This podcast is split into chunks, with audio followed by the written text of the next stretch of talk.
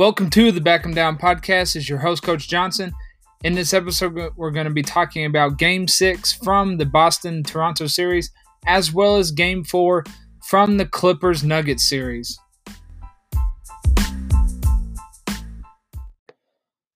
Let's start the show off by talking about Game Six from the Boston Toronto series. Raptors opened the game in a zone. I was very intrigued to see how many different defensive looks they would throw at Boston in this must win game.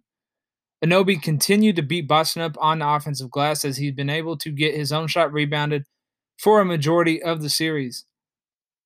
A lot of times early in this game, Jayson Tatum was getting in the air without knowing where he was going to pass first. You can't get away with that against a defense as good as Toronto's. A lot of competition from the Celtics in this game on the glass as they started the game with six offensive rebounds. It is crazy to me how many corner threes the Raptors have been content with giving up in this series. I really think by the middle of next season that the Celtics will decide to run a good amount of offense through Robert Williams at the top of the key, something similar to what they did with Al Horford, and something that you see with the Trailblazers and Nurkic. Boston and Toronto were shooting terribly to start the game, but the main difference is Boston was able to get good looks on most possessions while Toronto was not getting those same looks. Brad Stevens has gotten a lot of good minutes out of the three guard lineup with Marcus Smart, Kemba Walker, and Brad Wanamaker. There's a lot of importance to that because of the options are limited without Gordon Hayward, especially on the wing. Boston has been a everywhere on defense for the latter part of the second quarter. Jayson Tatum's passing has drastically improved this season and has gotten even better in the bubble. A big end to the second quarter by Serge Ibaka as he hit three threes, which really gave Toronto life. In the second half, they need needed VanVleet and Siakam to wake up as they were close to non-existent in the first half as they combined for seven points. What I expected has happened as the Raptors played much better in the third quarter as they have all series. There were a few breakdowns from Grant Williams as he subbed into the game, and the Raptors found a groove offensively from the perimeter. The threes from Gasol are going to make things tougher for Boston on defense as Daniel Theis can't afford to stay with the ball handler for a long period of time. But there's also going to need to be a stunt on the weak side to make that shooter hesitate, whether that be Ibaka or Gasol. The Celtics decided to switch to a 2 3 zone off of a free throw, but the Raptors were a- able to get an easy basket by going high low. They were trying to utilize this zone to take away the pick and roll actions of Toronto. There were so many great sequences of ball movement from Boston to get open looks from three in the corner. The Celtics really started to extend their pick and roll way out to the center circle almost at half court, and it's opening up a lot of the floor and let Kemba Walker get downhill against Serge Ibaka. The Raptors were forced to rotate a bunch, and Boston was able to continue to get great looks off the second and third passes.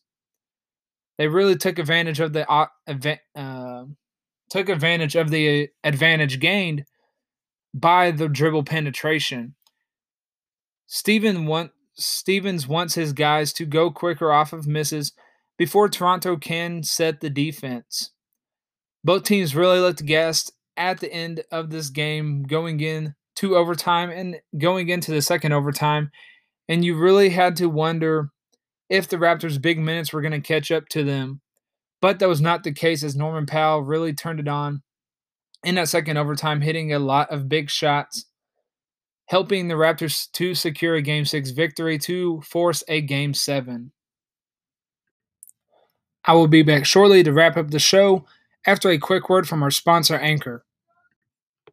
Now that we're back from the break, let's talk about Game 4 of the Clippers Nuggets series. The Nuggets started the game with three turnovers in two minutes, several possessions with very little player or ball movement.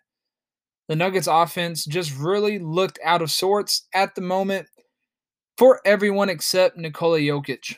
Nikola Jokic was the only Nugget with a field goal, And there was a minute 47 left in the first quarter before Michael Porter Jr. chipped in on this occasion. This caused the Nuggets to be in a deep hole early in the game. And, you know, Clippers held the Nuggets to 12 points in that first quarter, which is the second fewest allowed in any postseason quarter in franchise history. Landry's Shamet was playing some very super active defense in this game, but Paul George's foul trouble let Denver stick around and get back into the game. This was another game that Michael Porter Jr. was having a very solid all around game and was playing the role of an X Factor. I've noticed this a bunch of times, and I'd like to see Jokic finish those screens that he sets to create actual space for his guards. There's just too many times where it seems like he's just standing there instead of finding a body. There's been two adjustments that I've liked from Doc Rivers. The Paul George led bench lineups have fared better than the Kawhi led bench lineups. You can point to many different ways that that could be due to the playmaking ability that Paul George possesses. And Kawhi is still learning about. And you can talk about how Paul George doesn't always have to have the ball in his hands to make things happen compared to Kawhi, especially on the offensive end of the floor because of Paul George's shooting ability from the perimeter and Kawhi's lack of perimeter shooting, especially in these playoffs. But the number two adjustment that I have really liked is that he's brought Patrick Beverley back in as a second guard alongside Lou Williams, which is helping the group's defense. The Nuggets have been gang rebounding really well, you know, throughout the series, but really did in the last few minutes of the first half and started playing defense like game two when they got the big win to tie the series back up. They were sending help and packing the paint. You know, I might have just talked down Kawhi's passing ability a little bit because he doesn't pass it as well as Paul George, but Kawhi's passing has come leaps and bounds, and it's you know it still doesn't look natural, but he's definitely a plus playmaker now in the league. The Clippers were not guarding Torrey Craig from three because there is no reason to.